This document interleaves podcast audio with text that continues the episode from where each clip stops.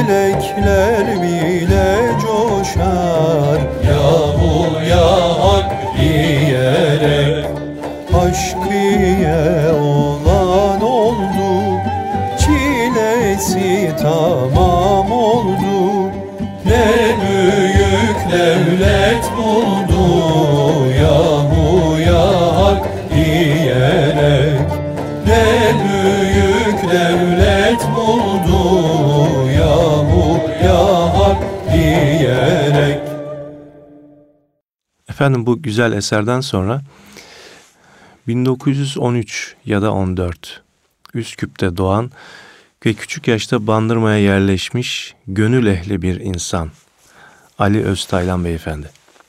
Yakınlarının deyimiyle Tatlıcı Ali abi.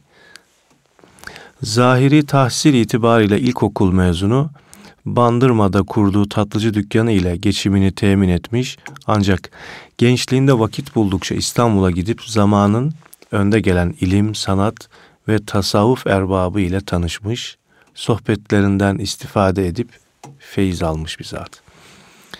Tahirül Mevlevi'nin mesnevi sohbetlerine iştirak etmiş, kendisiyle dost olmuş, hatta Tahirül Mevlevi divanının ikinci cildinden bir nüsha kendisine hediye ederken iç kapağı Ali Efendi için şu ithaf şiirini yazmıştır. Sene 1949 bir Müslüman süt evi sahibi Ali Öztaylan. Sana sağlık verdim ey din kardeşi. Hakikat alinin bulunmaz eşi. Allah ve Resulüne sadık bir bende, onların aşkıyla vücudu zinde. Fazilet severlik olmuştur yolu, hülasa Allah'ın safi bir kulu. Benim de manevi evladımdır o. Baisi süruri fuadımdır o. Olsun diyerek bir tuhfeyi edep, yazdırdı birinci divanımı hep. İstedi yazdırmak ikinciyi de, şu nüsha o yüzden geldi vücude. Allah selahını müjdat eylesin, kalbini nur ile abad eylesin. Benden ona karşı şükranı dua, kabul eyler elbet Cenab-ı Hüda. Duası böyledir Tahir Olgun'un, Allah onu daim eylesin memnun. Efendim, Ali Efendi gençliğinde Nakşibendi meşayihinden Ali Haydar Efendi'ye intisab ile müridi olmuş. Kendi ifadesine göre Ali Haydar Efendi bir defasında Ali Efendi'ye oğlum Tahirül Mevlevi sizin için divanında bir şiir yazmış. Şiirde isminiz de geçiyor. O divan şu raftaki kitap olsa gerek verir misiniz deyince Tatlıcı Ali Efendi bir taraftan raftaki kitabı alırken bir taraftan da acaba Efendi Hazretleri hem Nakşi hem Mevlevi meşrep olunur mu diyerek beni azarlayacak mı diye endişe etmiş. Ancak Ali Haydar Efendi kitaptaki o şiiri bulup okuduktan sonra Tahirül Mevlevi benim hapis arkadaşımdır. İskilipli Atıf Efendi'nin şapka muhakemesi döneminde aynı hücrede kalmışlar kendileri. Çok kıymetli muhterem bir insandır. Böyle bir zatın muhabbetini kazanmış olmanız büyük bir saadettir diyerek iltifat etmiştir. Efendim programımız ilahi nefesler ve ilahilerinin de bol olması gerekiyor. Bu güzel anekdotlarla birlikte şimdi bir ilahiyle programımıza devam ediyoruz efendim. Aşıkım cemaline Ya Muhammed Mustafa Aşıkım cemaline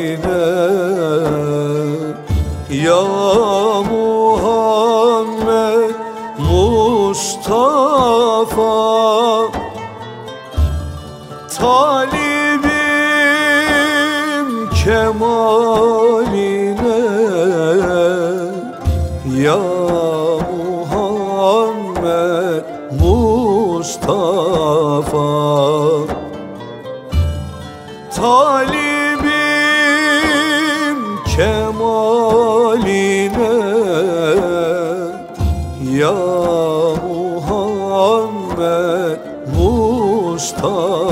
Mustafa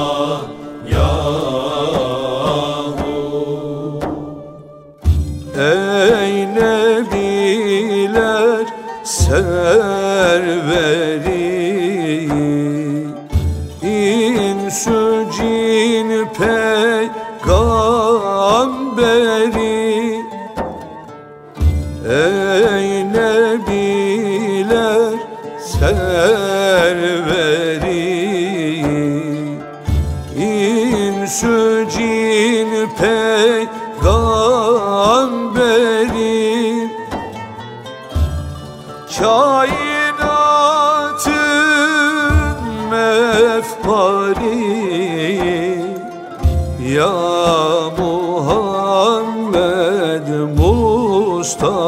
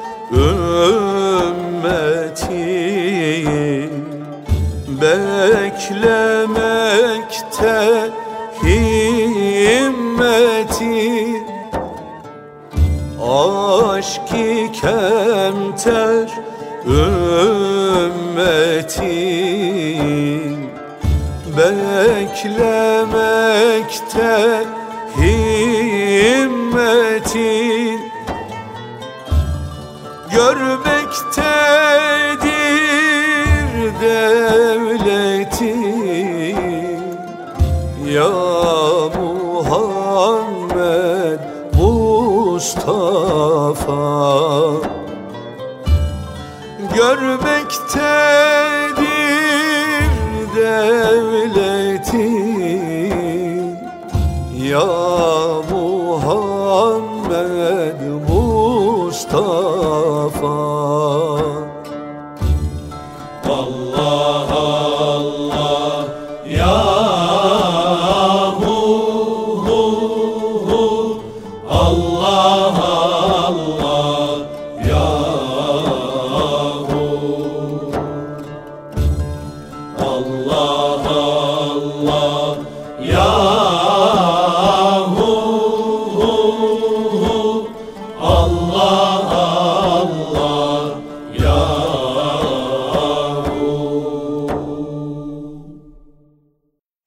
Evet efendim. Bandırmalı Ali Efendi'nin hikaye hayatına devam ediyoruz. Ali Haydar Efendi'nin vefatından sonra şeyhinin manevi işaretiyle Mahmud Sami Ramazanoğlu Efendi'ye intisap eden Tatlıcı Ali Efendi, Profesör Süheyl Ünver, Samiha Ayverdi, Hasan Basri Çantay ve Neyzen Tevfik'in de hususi dostu olmuştur. Neyzen Tevfik bir gün Fuat Köprülü gibi seçkin ilim adamlarının da bulunduğu bir mecliste musiki ve ney hakkında uzun ve ilmi bir sohbet yapıp ne üfledikten sonra bu benim son ney üfleyişim demiş. Ardından Ali Efendi'ye benim cenaze namazımı sen kıldıracaksın diye vasiyet etmiştir. Ali Efendi benim tahsilim yok dediyse de kabul ettirememiş. Bir hafta kadar sonra da vefat etmiş ve cenazesini Ali Efendi kıldırmış. Ali Efendi kendi anlattığına göre gençliğinde insanları irşad edebilmek, onlarla diyalog kurabilmek için bazen meyhanelere gider, orada ayran içer ve insanlarla konuşurmuş. Şöyle anlatıyor kendisi. Dükkanımızda tatlı ve pasta sattığımız için akşam geç saate kadar çalışır, sonra dükkan temizliği yapıp eve giderdik. Yolda meyhanelerin bol olduğu sokağa uğrar, o geç saatte sarhoş olup kalan var mı diye bakardık. O saate kadar meyhanede kalan kişi ya faturayı ödeyecek parası olmadığı için meyhaneciden korkan ya da evdeki hanımından fırça yiyeceğini düşünüp korkan kişidir.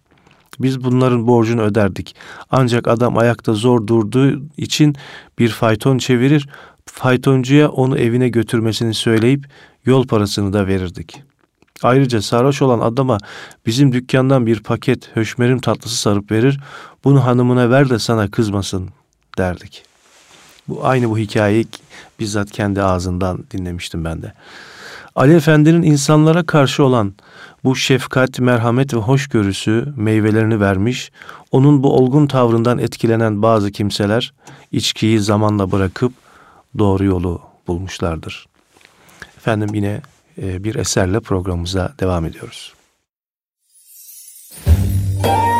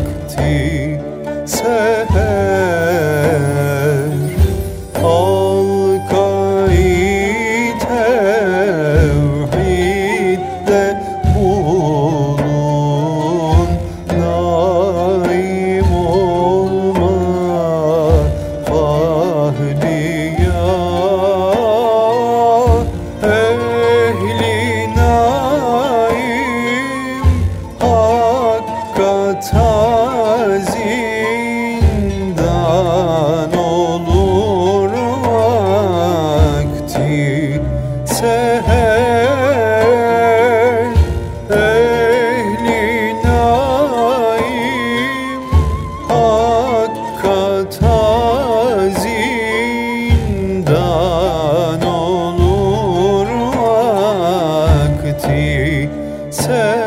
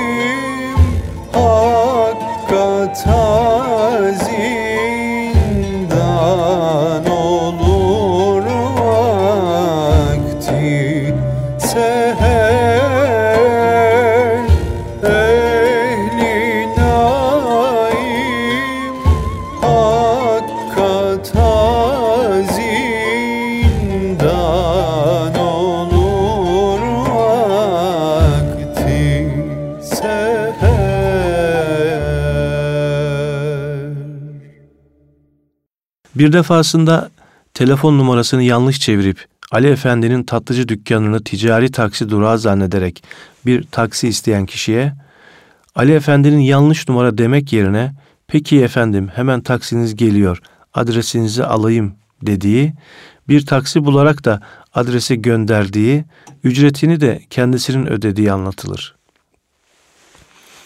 Ali Efendi dini bayramlarda ve kandil gecelerinde umumhaneleri ziyaret eder, oradaki kadınlara hediyeler götürürmüş. Günah işleyen kişi İslamiyet'ten çıkmış olmaz. Sadece günahkar Müslüman olur. Ali Efendi o kadınlara önce insan olarak değer verir, sonra dini bir kandil ya da bayram vesilesiyle hediye vererek gönüllerindeki İslam nurunu tekrar hatırlatmaya çalışırmış. Oradaki kadınların hiçbirinin hayatından memnun olmadığını ve kalplerinin mahzun olduğunu söylerdi. Ali Efendi günahkar Müslümanlara ve hatta Müslüman olmayan insanlara hoşgörüyle bakar, onların ahir ömürlerinde tevbe edip salih bir insan olarak ahir, ahirete göçebileceklerini düşünürdü. Ancak İslamiyete düşman olanlara karşı müsamahası da yoktu. Tek parti döneminde büyük sıkıntılar görmüş Ali Efendi. Tatlıcı dükkanında Fatih Sultan Mehmet'in resmi ve besmele, hilye gibi levhalar bulundurduğu için Osmanlı muhibbi olmakla harf inkılabına muhalefet etmekle suçlanmış, evi uzun süre gözetim altında tutulmuştu. Sabah namazına kalkıp evinde lambayı yakınca niçin lambayı yaktığı sorulmuş, kendi evinde sabah namazı kıldığı için azarlanmış, o da çocuğum hastaydı, ona ilaç vermek için lambayı yaktım demek zorunda kalmıştır. Evindeki dini kitaplara, özellikle Osmanlıca eserlerin çoğuna yapılan baskınlarda el konmuş ve bir daha iade edilmemiştir. Efendim yine bir eserle programımıza devam ediyoruz.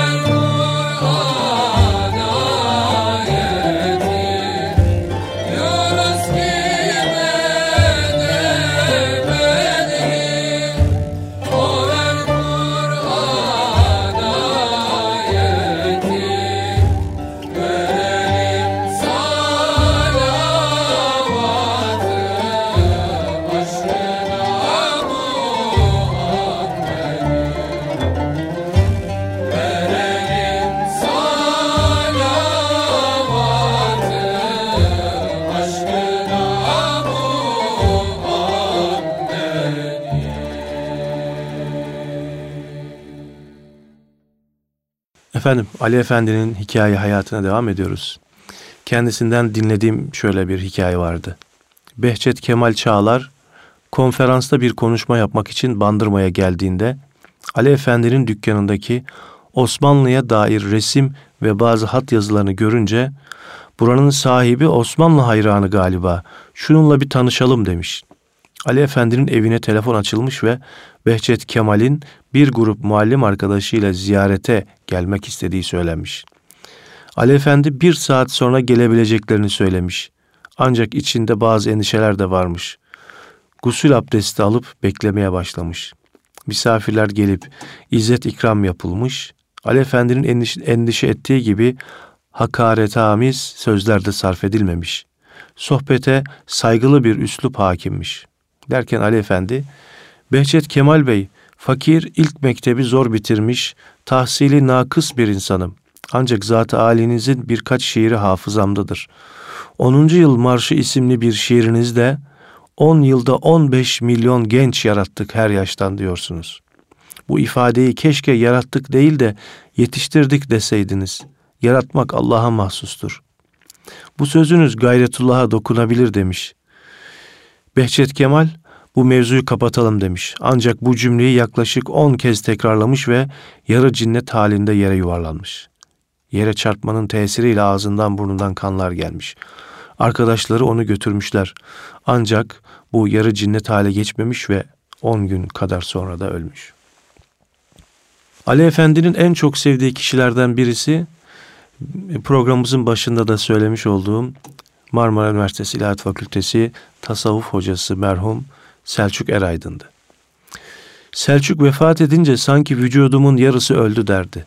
Selçuk Bey İstanbul'da bir kandil akşamı vaazdan dönerken trafik kazası geçirip hayatını kaybedince aynı anda Bandırma'da evinde bulunan Ali Efendi Selçuk şehit oldu diye manen bir ses duyduğunu, bundan bir saat sonra telefonla Selçuk Bey'in kızının arayıp babasının vefatını haber verdiğini anlatırdı.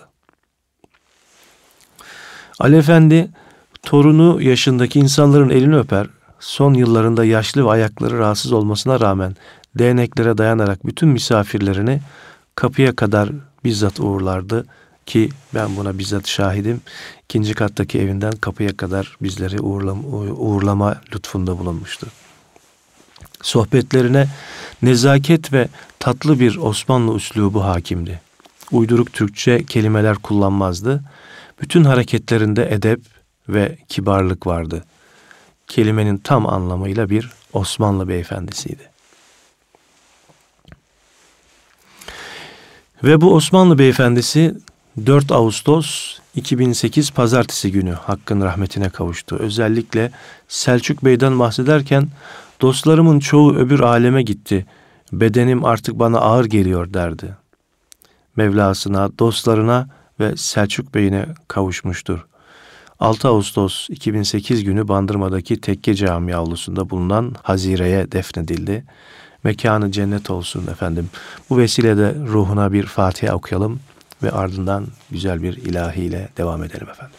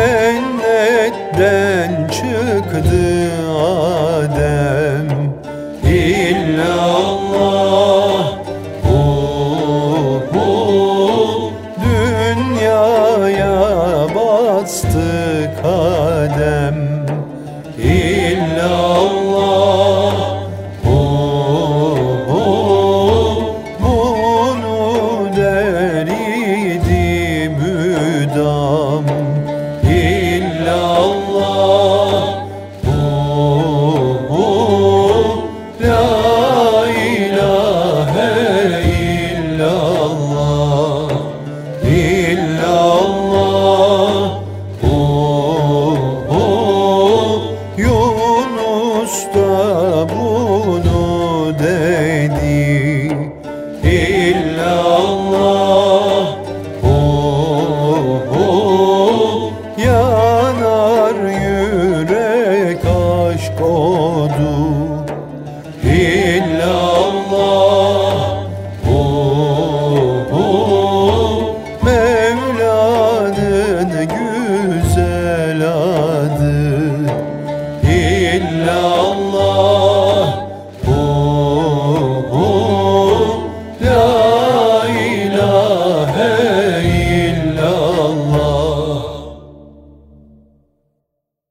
Muhterem dinleyenlerimiz, Ali Efendi hakkındaki e, sohbetimiz devam ediyor.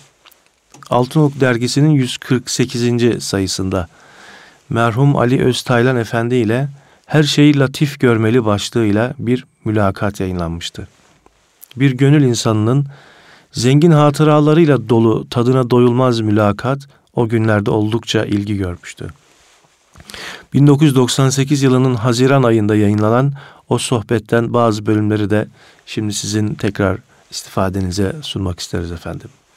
Çocuk yaşlardan itibaren kitaplara ve okumaya karşı derin bir muhabbetim vardı. Okumak, yazmak, udebayı, meşayihi, şu arayı tanımayı çok arzulardım. Allah'a hamdolsun dönemimizin pek çok mümtaz şahsiyetlerini tanımayı Rabbim fakire nasip etti. Hakkari'den Şeyh Selim Efendi'den tutun da Edirne'den Ragıp Efendi'ye kadar Kadiri, Mevlevi, Nakşi birçok meşayihı ve üdebayı tanıma fırsatı buldum.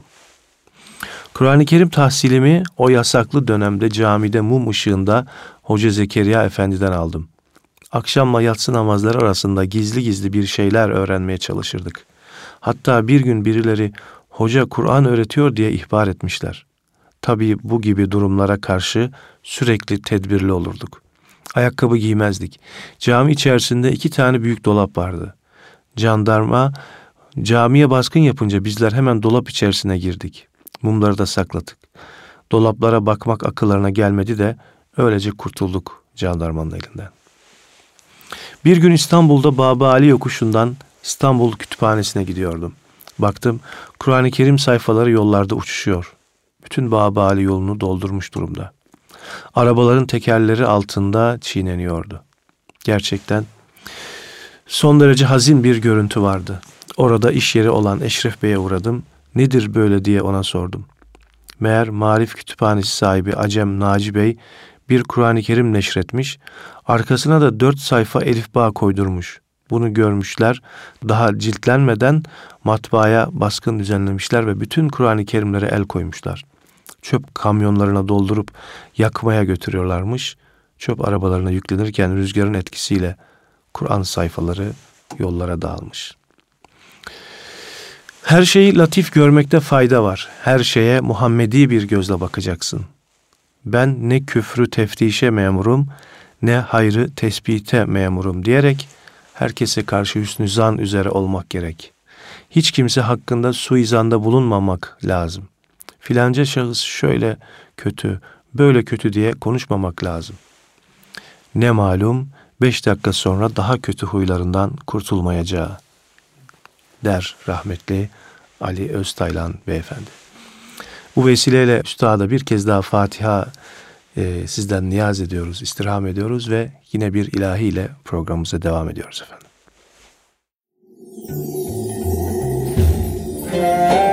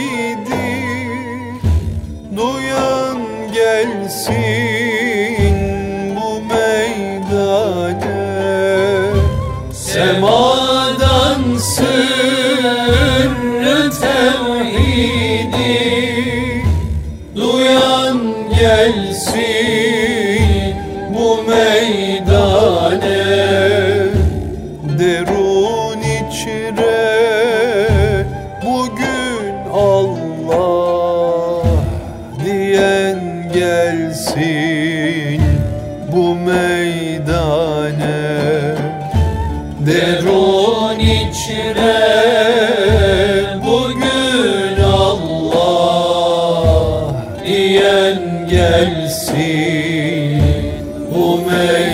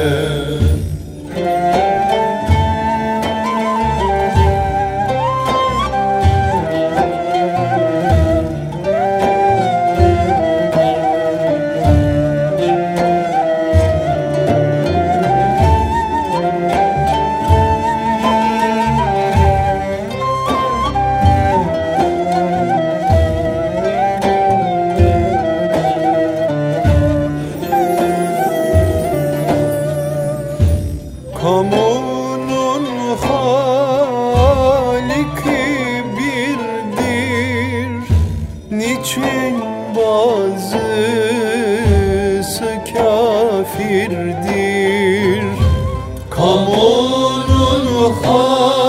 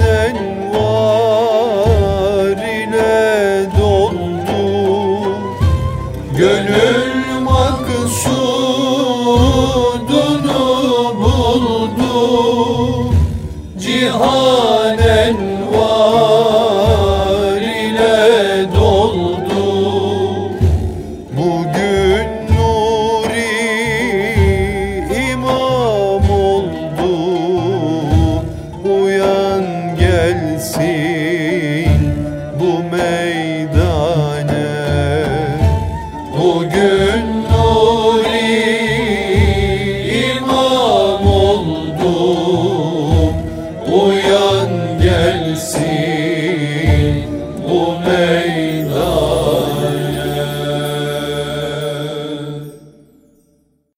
Bandırmalı Ali Efendi'nin e, çok güzel hatıraları ve hikayeleri var.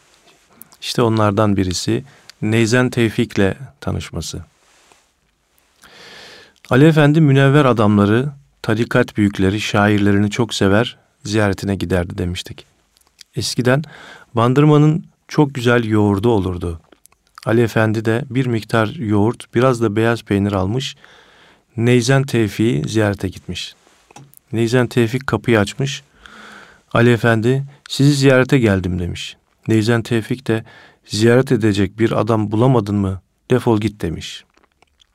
Ali Efendi iki saat kadar dolaşmış. Yine gitmiş Neyzen Tevfik'in kapısını vurmuş. Kim o deyince ben Ali Efendim sizi ziyaret etmek istiyorum demiş. Neyzen Tevfik ya bela mısın defol git dedik ya. Benim neyim neyimi ziyaret edeceksin? Ben ziyaret edilecek bir adam değilim demiş. Ali Efendi ben sizi çok seviyorum efendim deyince Neyzen bu sefer ben sevilecek adam değilim benim neyimi seviyorsun diye sormuş. Ali Efendi ben Akif Bey'i çok seviyorum. Akif de sizi çok seviyor. Onun için sizi seviyorum demiş.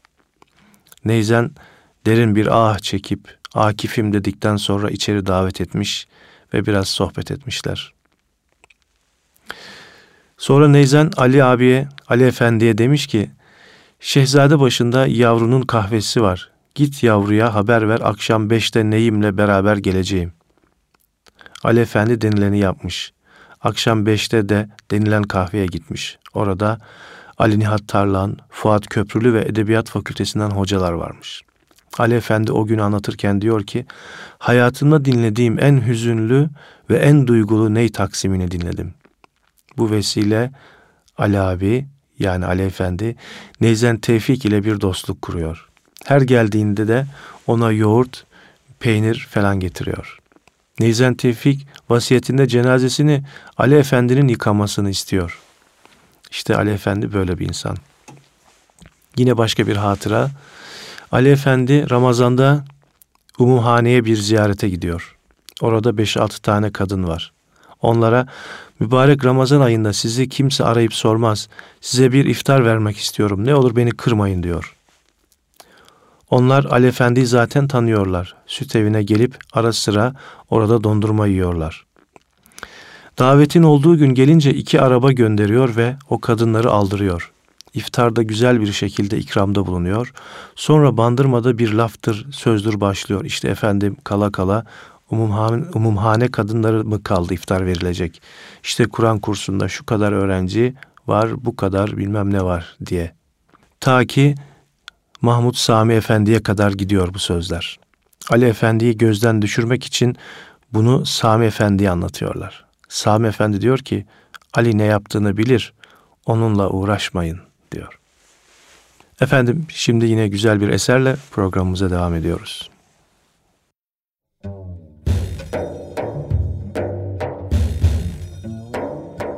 Melce'i penah taşmıştı günah Bu seyyiatla divane geldik Melce'i penah taşmıştı günah Bu seyyiatla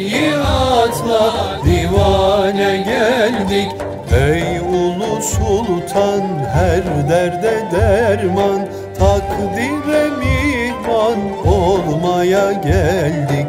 Ey ulu sultan her derde derman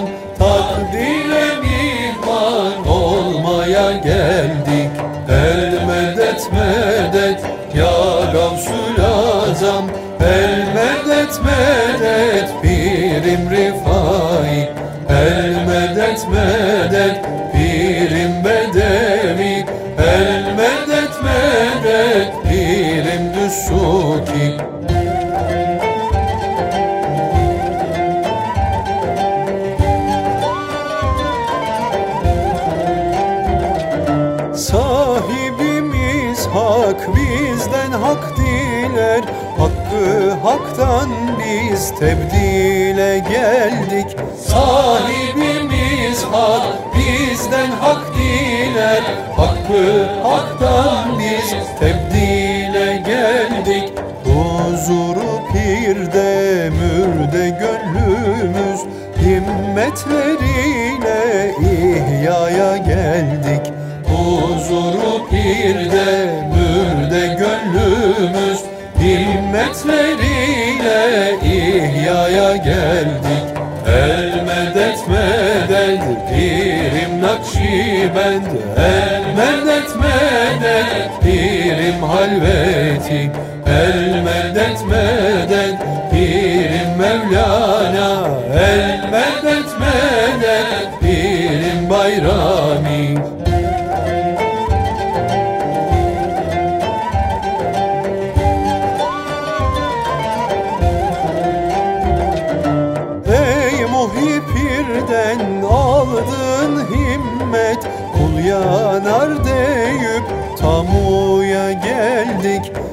Ey muhipirden aldın himmet.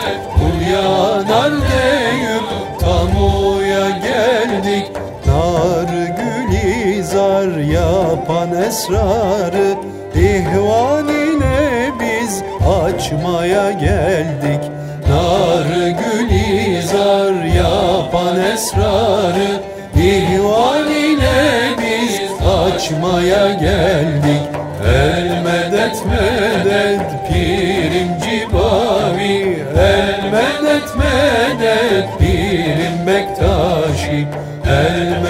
medet pirim hüdayi El medet medet pirim cerrahi Efendim bu güzel eserden sonra Yine Ali Efendi'den hatırat e, nakletmek isterim sizlere. Ali Öztaylan o kadarcık bir zaman içinde bile bizi çok etkileyen herkese lazım olacak hayat dersleri verirdi diye anlatıyor Haluk Dursun Hoca. Süheyl Ünver Hoca'dan bahsetti. Süheyl Bey'in Femi Muhsin'inden sen, ben sözleri çıkmamıştır. Yedi tuğla, yedi tuğla sahibi bir insan olarak Süheyl Bey, bir gün evinde ayakkabıyla dolaşan bir öğrencisi gittikten sonra ayakkabınızı çıkartın diyebilirdim der. Eşi hanımefendi Süheyl senden nasıl böyle bir söz duyarım der ve bayılır. Çünkü onun Müslümanlık telakkisine göre bu söz gıybettir ve hikaye ettiği kıssanın hissesini de lütfetti kendi üslubuyla. Bir kimsenin noksanını söylemekle o şuur teşekkül etmiyor ki efendim. O şuur önce tefekkürde teşekkül edecektir. Tatlıcı Ali Efendi 54 yıldır aynı yastığa baş koyduğu refikası hanımefendi ile bir defa dahi kırıcı bir tartışmaya girişmemiş. Aralarında birbirlerini incitecek tek bir söz geçmemiş.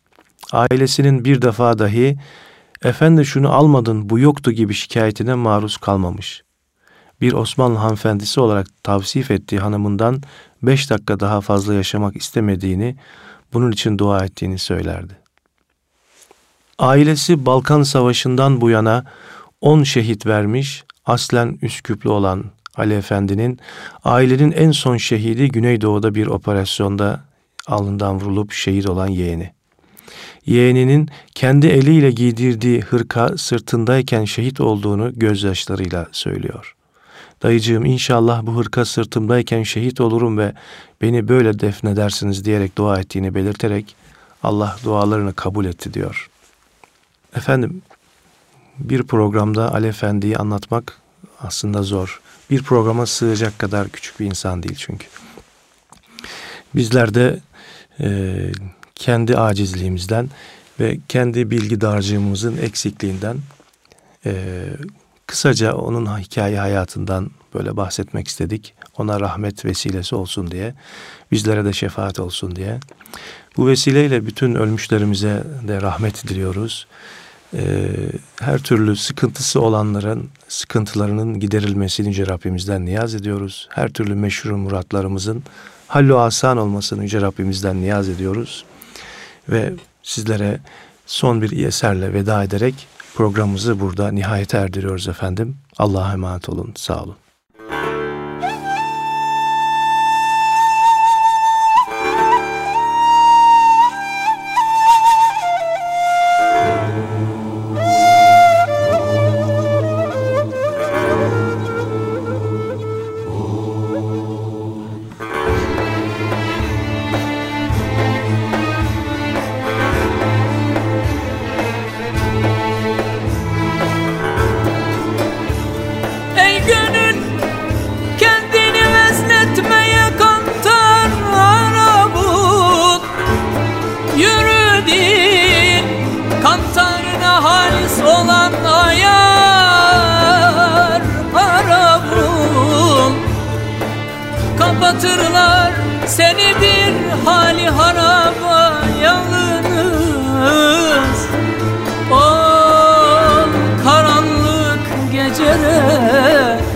Kendine bir yar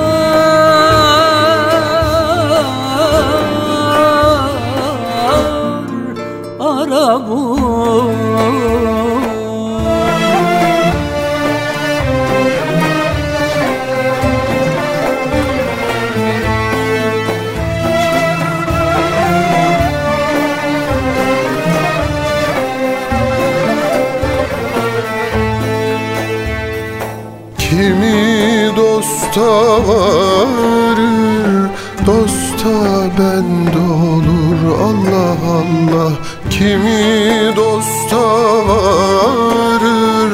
Dosta ben olur Kimi nefse uyar Kahrolur gider.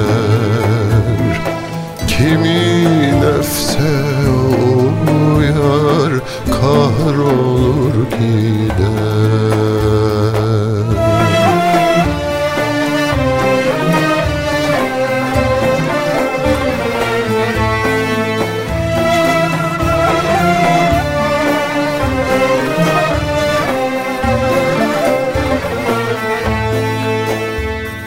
Kimi tevbe eder esfiya olur. Allah Allah Kimi tevbe eder esfiya olur Kimi inat eder eşkıya gider.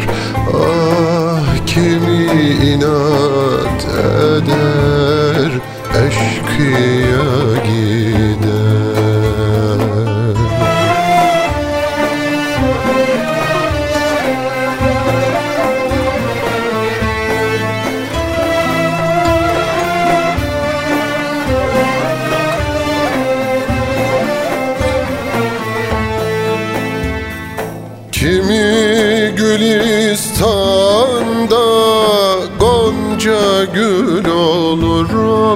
Allah Kimi Gülistan'da gonca gül olur? Kimi gonca güle har olur gider? Ah kimi gonca güle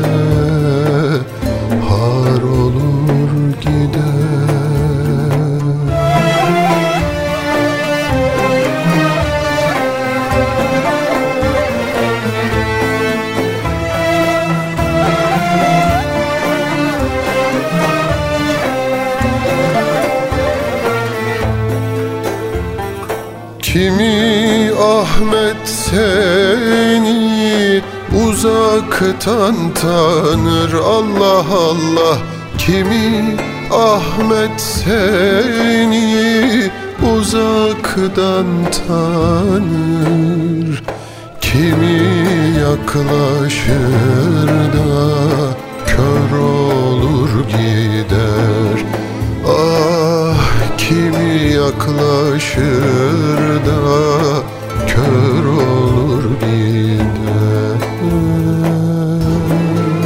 Gel ey kardeş hakkı bulayım dersen